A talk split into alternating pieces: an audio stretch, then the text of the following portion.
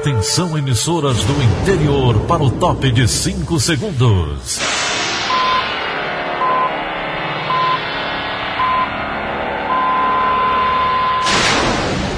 A Verdinha leva o som cada vez mais longe. Rádio Sul Cearense de Brejo Santo, Cristal de Quixeramobim, Iracema de Ipu, Jornal Centro-Sul de Iguatu, Macambira de Poeiras, Tabajara de São Benedito, Oroz FM, Pioneira de Forquilha, Itataia de Santa Quitéria, União de Camocim, Educadora do Cariri do Crato, Líder FM de Itapipoca, Aquarela FM de Miraíma, Liberdade de Ita Itarema, Carinhosa de Acopiara, Sertão Central de Senador Pompeu, Vale do Salgado de Lavras da Mangabeira, Vale FM de Nova Russas.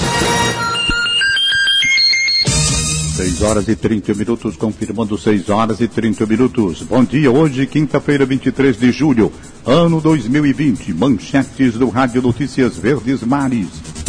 Direção do IPPO-2 é demitida após fuga de 17 presos. A Assembleia Legislativa retoma hoje sessões presenciais. Mais de 13 mil cearenses receberam auxílio emergencial indevidamente. Ceará vence CRB e avança para quartas de final da Copa do Nordeste. Essas e outras notícias a partir de agora. CYH 589. Verdes Mares AM. Rádio Notícias Verdes Mares. 6 e 31 Polícia. Polícia. Novidade no caso do edifício Andréa, que desabou matando nove pessoas e deixando sete feridas no dia 15 de outubro do ano passado. Dois engenheiros, Dois engenheiros e um pedreiro responsáveis pela reforma do prédio vão responder por homicídio. Quem traz as informações é Brenda Albuquerque. No dia 30 de janeiro, a Polícia Civil indiciou os dois engenheiros e o pedreiro responsáveis pela obra do edifício Andréia pelo artigo 29 da Lei de Contravenções Penais, que consiste em provocar o desabamento de construção ou por erro na execução. A polícia entendeu que eles foram responsáveis pelo desabamento, mas não pelas mortes. Já a Justiça Estadual aceitou o pedido do Ministério Público do Ceará para que os engenheiros e o pedreiro sejam julgados por homicídio com dolo eventual, quando se assume o risco de matar. Segundo a Justiça, eles assumiram esse risco ao não adotar medidas de prevenção, como o escoramento das vigas e a evacuação do local, ao perceber que o cobrimento de um dos pilares estava ruindo. O advogado de defesa, Breno Almeida, afirmou que essa é uma decisão recente, a qual ainda vai analisar para depois se posicionar. O edifício Andréa desabou no dia 15 de outubro do ano passado. Nove pessoas morreram e sete foram retiradas com vida debaixo dos escombros. Brenda Albuquerque para a Rádio Verdes Mares.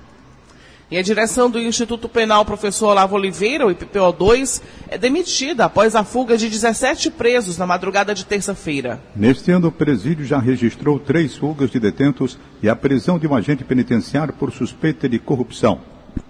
Os detalhes da demissão com Rafaela Duarte. O secretário Mauro Albuquerque exonerou a direção do IPPO2 após a fuga de 17 presos que aconteceu na última terça-feira.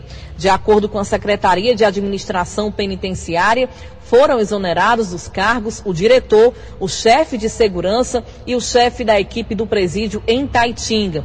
Neste ano de 2020, foram registradas três fugas de detentos e a prisão de um agente penitenciário com suspeita de corrupção. Os cadeados de duas celas e uma ala onde os internos estavam foram abertas, conforme informações repassadas pela SAP. Ainda de acordo com a secretaria, eles acreditam que houve uma facilitação no momento da fuga. Rafaela Duarte para a Rádio Verdes Mares. Uma bomba de fabricação caseira foi encontrada ontem à tarde por um operário da construção civil que trabalhava em uma praça ao lado do terminal de ônibus do Conjunto Ceará, em Fortaleza. O esquadrão antibombas do Batalhão de Operações Especiais da Polícia Militar foi acionado e isolou a área para que os policiais pudessem detonar o explosivo em segurança. Há menos de uma semana, outro artefato explosivo foi achado na mesma região. 6 horas e 35 minutos. Política. Tudo pronto para a retomada das sessões presenciais no plenário da Assembleia Legislativa. A primeira sessão está marcada para logo mais, às nove da manhã. Alessandra Castro. A sessão vai acontecer em um modelo híbrido, com alguns parlamentares podendo estar presentes no plenário, obedecendo o distanciamento social e outros acompanhando a sessão virtualmente. O modelo é semelhante ao que ocorre atualmente na Câmara dos Deputados. Para poder garantir a volta dos trabalhos de forma segura, a Assembleia adotou uma série de medidas, como garantir que todos que entrem em plenário tenham apresentado diagnóstico negativo para a Covid-19 e desinfecção do prédio por isso, parlamentares interessados em comparecer hoje foram submetidos anteriormente ao teste da doença. Além disso, profissionais da imprensa que irão cobrir as atividades na casa também foram testados para o novo coronavírus, ou seja, só entra quem não estiver com a doença. Projetos de lei de autoria de parlamentares, assim como um pedido de calamidade pública de um município cearense, estão na pauta de votação de hoje. Alessandra Castro para a Rádio Verdes Mares.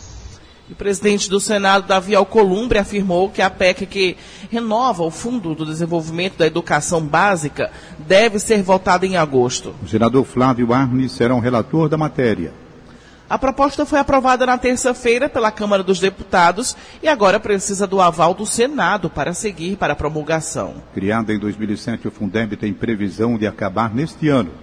A PEC renova e amplia gradualmente a participação da União, atualmente em 10%, para até 23% a partir de 2026. A Câmara dos Deputados aprovou ontem medida provisória 938, que prevê um auxílio financeiro da União de até 16 bilhões de reais aos estados, Distrito Federal e municípios. Os recursos serão para amenizar os impactos econômicos em decorrência da pandemia do coronavírus, ampliando o prazo desses repasses até novembro. A proposta havia sido editada pelo governo federal em abril e o socorro valeria até junho. A matéria segue agora para apreciação do Senado. 6 horas e 37 minutos.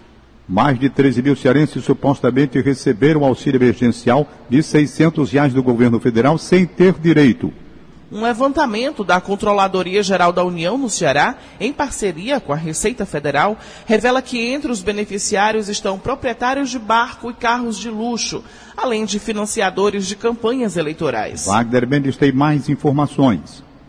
O levantamento faz parte da segunda fase da investigação da CGU sobre os repasses do auxílio emergencial no Ceará. O prejuízo estimado pelo órgão é de mais de 9 milhões de reais os dados foram obtidos a partir de cruzamentos da própria controladoria. Segundo a CGU, entre os cearenses que teriam recebido indevidamente o auxílio emergencial estão 7.844 proprietários de veículos de valor superior a 60 mil reais, 4.260 sócios de empresa com mais de cinco funcionários, 1.084 pessoas com domicílio no exterior 535 proprietários de embarcações de alto valor e quatro doadores de valores superiores a 10 mil reais a candidatos na última eleição de 2018. A controladoria diz que existem algumas hipóteses que podem explicar o pagamento irregular do benefício a essas pessoas. Uma delas é uma possível falha no próprio sistema do governo federal. Agora, a CGU vai notificar pelos Correios cada suspeito de receber indevidamente o pagamento e monitorar a devolução do dinheiro.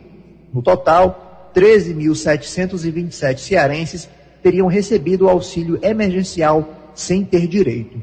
Na primeira fase da investigação, a CGU identificou, em conjunto com o Tribunal de Contas do Estado, o pagamento do benefício a mais de 24 mil servidores públicos estaduais e municipais, que supostamente receberam o auxílio de forma irregular.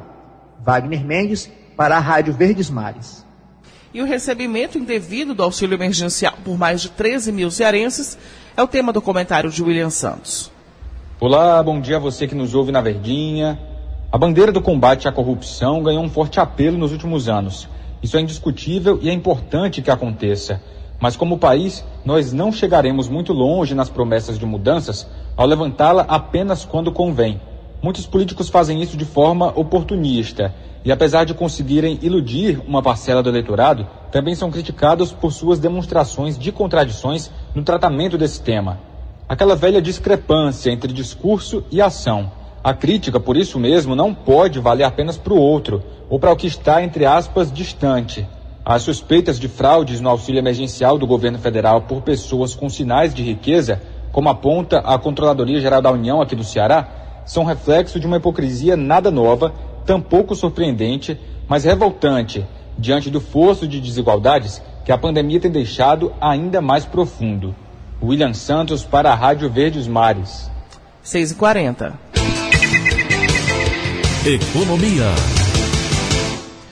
A partir de hoje, parte das pessoas que enfrentam problemas para acessar o aplicativo Caixa vai poder liberar o acesso enviando o documento pelo WhatsApp. A PP é usado pelo governo para pagar o auxílio de 600 reais e o FGTS emergencial.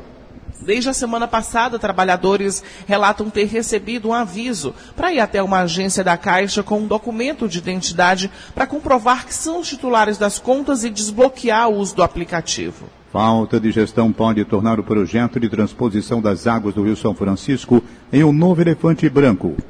Mais detalhes com Egídio Serpa. Bom dia, Egídio. Bom dia, Daniela de Lavor. Bom dia, Tom Barros. Bom dia, ouvintes.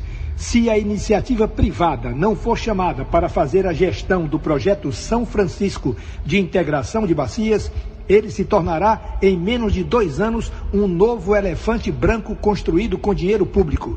Esta advertência foi feita a mim ontem por um empresário e engenheiro eletroeletrônico cuja empresa tem prontinho um projeto para apresentar ao Ministério do Desenvolvimento Regional no momento em que o governo federal promover uma licitação para escolher quem fará a gestão do projeto São Francisco. Esse engenheiro me disse que o governo federal já gastou o que podia gastar na construção dos canais Norte, que trouxe água do Velho Chico para o Ceará, e Leste, que leva essa mesma água para Pernambuco e Paraíba. Agora caberá decidir quem fará a gestão desse projeto. Os governos dos estados beneficiados, Ceará, Rio Grande do Norte, Paraíba e Pernambuco, não têm dinheiro para fazer essa gestão. O custo anual de operação e manutenção do projeto São Francisco está orçado em 500 milhões de reais, dos quais 375 milhões são relativos ao consumo de energia. Mas o próprio engenheiro me disse que não é só a empresa dele que está pronta para disputar essa concorrência. Outras empresas do Nordeste e do Sul do país também estão prontas para essa licitação o governo pensa numa parceria público-privada para essa gestão. Então, aguardemos o que será decidido. Egídio Serpa para o Rádio Notícias Verdes Mares. O período de suspensão da cobrança de financiamentos da casa própria será estendido de quatro para seis meses. Segundo a Caixa Econômica Federal, a prorrogação estará disponível a partir da próxima segunda-feira, dia 27. Trata-se da quarta prorrogação de contratos imobiliários desde o início da pandemia do coronavírus. A Receita Federal vai realizar leilão com uma série de mercadorias apreendidas em Fortaleza. Felipe Gurgel. Barcos, veículos, celulares, eletrônicos diversos, bebidas e materiais de informática serão leiloados.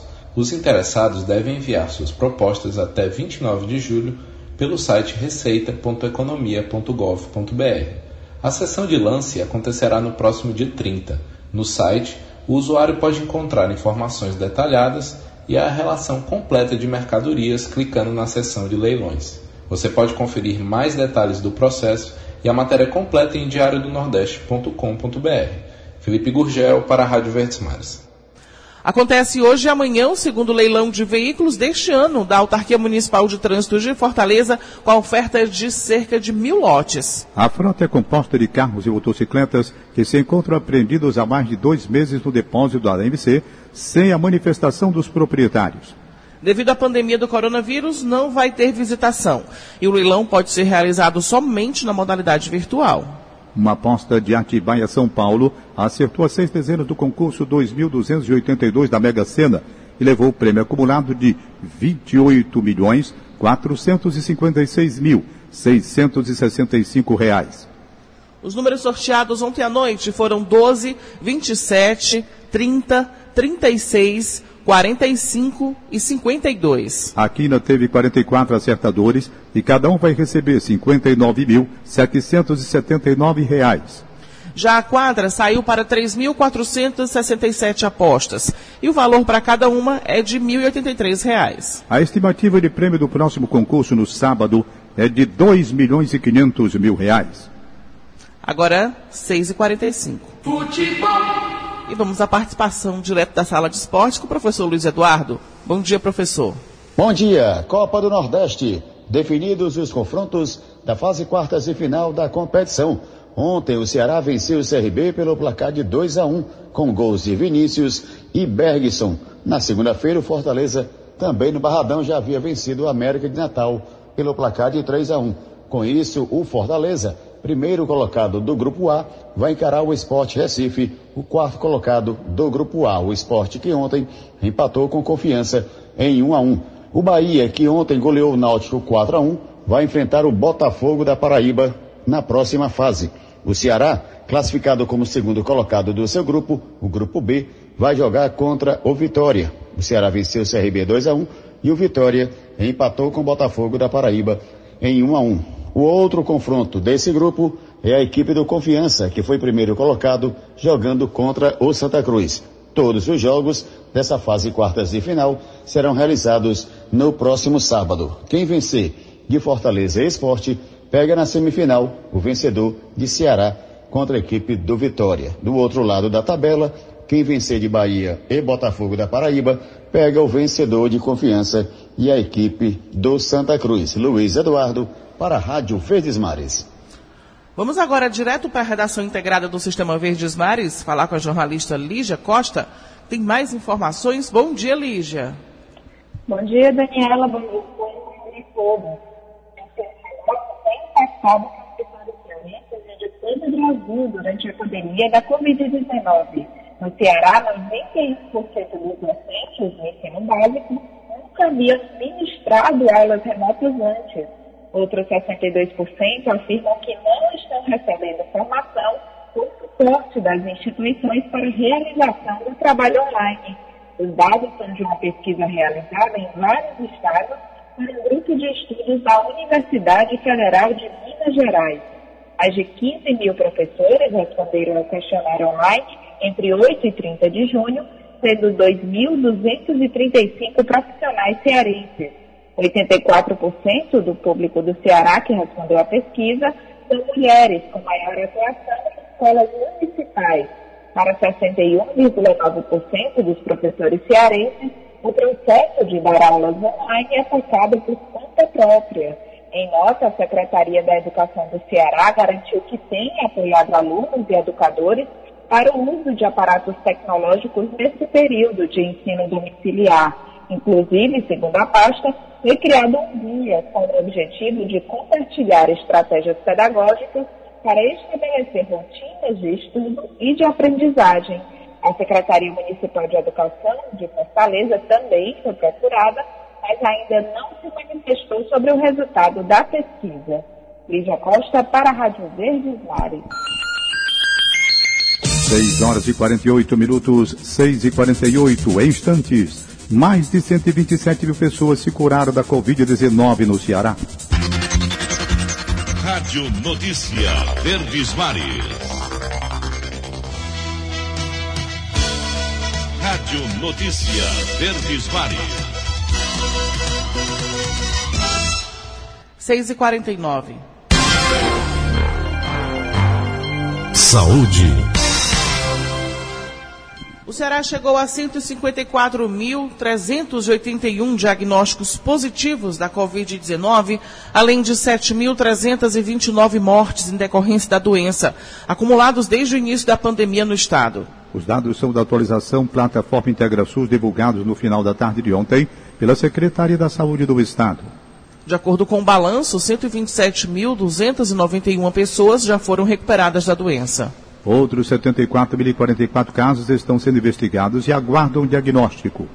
Fortaleza segue concentrando os maiores números do estado. São 40.452 casos e 3.617 óbitos. Em seguida aparecem as cidades de Sobral, Juazeiro do Norte Calcaia, Maracanaú e Maranguape.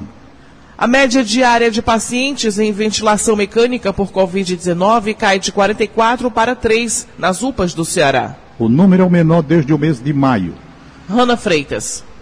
A média diária de pacientes utilizando ventilação mecânica nas unidades de pronto atendimento no Ceará está em queda há dois meses. Neste mês, o índice por dia é de três pacientes em suporte respiratório por complicações da Covid-19. O número é menor que o percebido em maio, tendo queda de 93%. As informações têm como base a atualização do início desta semana da plataforma IntegraSUS da Secretaria de Saúde do Estado. A queda é percebida desde o início de junho e se intensificou em julho. No mês passado, a média diária de encaminhamentos para respiração mecânica foi de aproximadamente 21 pacientes. O número teve queda significativa a partir da segunda semana do mês, quando a quantidade de atendimentos diários não ultrapassou os 10 casos. Até esta quarta, as UPAs tiveram uma média de três pacientes com necessidades de entubamento. No entanto, teve um pico no dia 16 de julho, quando sete atendidos estavam em respiração mecânica. Em maio, a necessidade de entubamento nas unidades foi bastante agravada. No dia 12 de maio, 92 pessoas foram transferidas para aparelhos respiratórios nestas unidades de saúde. Nas semanas seguintes, os números oscilaram entre 50 e 70 internados com suporte. De acordo com a CESA, o mês de maio foi o período do segundo pico de casos da Covid-19 no Ceará. Conforme a pasta, o aumento do número de casos suspeitos no estado se deu a partir do dia 4 de março e atingiu o pico no dia 20 do mesmo mês. Uma segunda onda foi percebida entre os dias 1 e 20 de maio. O Ceará se manteve estável até a primeira quinzena de junho intervalo em que a curva passou a reduzir gradativamente. Fortaleza é a única cidade do estado que está na fase 4 do plano de retomada econômica. A capital retornou os atendimentos normais nos postos de saúde. Agora é possível agendar procedimentos interrompidos pela pandemia de Covid-19. Rana Freitas para a Rádio Verdes Mares. O Hospital Geral de Fortaleza atinge a marca de mil pacientes recuperados de Covid-19. Durante o pico da doença, nos meses de abril e maio, o HGF chegou a ter uma média de 400 pacientes internados em leitos de enfermaria e de unidade de terapia intensiva UTI. O diretor-geral do hospital, Daniel de Holando Araújo, comemora a marca e reconhece o trabalho dos profissionais de saúde que se empenharam na recuperação dos pacientes. É uma vitória muito grande para a família dos pacientes, para os próprios pacientes e uma vitória muito grande para a nossa equipe de colaboradores desde o início dos primeiros casos que o HGF praticamente modificou toda a sua rotina interna de funcionamento, se adequando às necessidades da pandemia pelo coronavírus. E o resultado foi uma excelência no serviço prestado, uma oferta adequada à demanda do número de pacientes que nos chegou através da nossa emergência Covid específica. Enfim, a gente fica feliz com esse resultado, feliz por ter podido participar desse processo de assistência médica com qualidade, envolvendo toda a equipe multidisciplinar envolvendo toda a parte de apoio administrativo também dentro da nossa unidade. O município de Juazeiro do Norte está em lockdown há um mês e mesmo assim enfrenta o pico no número de casos de Covid-19. Mais informações com Tony Souza. Olá, abraço, bom dia amigos da Rádio Verdes Mares. Juazeiro do Norte chega a marca de 30 dias de lockdown. O decreto municipal que colocou o município em regime de isolamento rígido começou no dia 22 de junho e naquela época eram 60 mortes por Covid-19 e pouco mais de 1.700 casos confirmados. Agora nós temos cerca de 190 mortes por coronavírus e mais de 8.700 casos confirmados. Apesar desses números, a secretária de Saúde de Juazeiro do Norte, Glauciane Quental, vê como positiva as ações do poder público nesse período e, inclusive, justifica exatamente a questão das testagens que aumentaram bastante nesse período na terra do Padre Cícero. Era uma previsão do município, inclusive, que a gente ampliasse, porque nós ampliamos a capacidade de testagem do município nesse mês. Glauciane Quental também vê que o momento é de pico. Acredita que nos últimos dias as mortes começaram a diminuir e que a tendência é que Juazeiro venha a melhorar nos próximos dias. Tínhamos no município de Juazeiro uma taxa de letalidade 3,36%. Um mês depois, nós estamos com uma taxa de letalidade de 2,19. Juazeiro do Norte continua tendo apenas os serviços essenciais, com barreiras nas entradas. Tudo bem que há uma certa flexibilização, a observância principalmente na questão dos transportes que vêm de outros estados para dentro de Juazeiro do Norte, mas em princípio o que funciona ainda são os serviços essenciais. A vigilância sanitária vem fiscalizando para coibir alguns comerciantes que acabam abrindo de forma irregular os seus comércios. Muita gente já teve alvará caçado e também foi multado por conta do desrespeito ao decreto municipal aqui em Juazeiro do Norte. Tony Souza, terra do Padre Cícero, para a Rádio Verdes Mares. Evitar aglomerações ainda é a melhor forma de fugir do coronavírus, segundo os especialistas. E é por isso que os planos de reabertura econômica adotados pelos estados do país deixaram para o fim o retorno de atividades como salas de cinema e teatro, pelo fato de o risco de contaminação ser muito elevado. E o número de casos confirmados acumulados do coronavírus no Brasil chegou a 2.227.514. O balanço diário do Ministério divulgado ontem também mostra que o total de óbitos chegou a 82.771. A atualização, a última atualização, aponta que 1.532.138 pessoas foram curadas da Covid-19. Outros 612.605 pacientes estão em acompanhamento. Bancos de leite do Ceará registram redução de quase 20% no número de doações durante o primeiro semestre deste ano. O leite é fundamental para a alimentação de recém-nascidos prematuros que estão internados em unidade de terapia intensiva neonatal da rede pública do Estado. Ona Quirino. Entre janeiro e junho deste ano, a captação de leite materno nos quatro bancos de leite do Ceará sofreu uma redução de mais de 18%, em comparação ao mesmo período de 2019. Até o último mês, foram doados apenas 1.756 litros, enquanto em igual período de 2019 o número era de 2.160 litros uma redução de 404 litros, segundo informações da Secretaria da Saúde do Ceará. No Hospital Regional Norte, localizado em Sobral, o estoque considerado ideal é de 40 litros por mês. Em julho, no entanto, foram captados apenas 28,3 litros. Qualquer mulher que esteja amamentando pode doar o excedente de leite para ser processado e distribuído aos bebês hospitalizados. A doação pode acontecer de duas formas, como explica a coordenadora da unidade de captação no Hospital Samara de Andrade. Domiciliar ou presencial no HRN.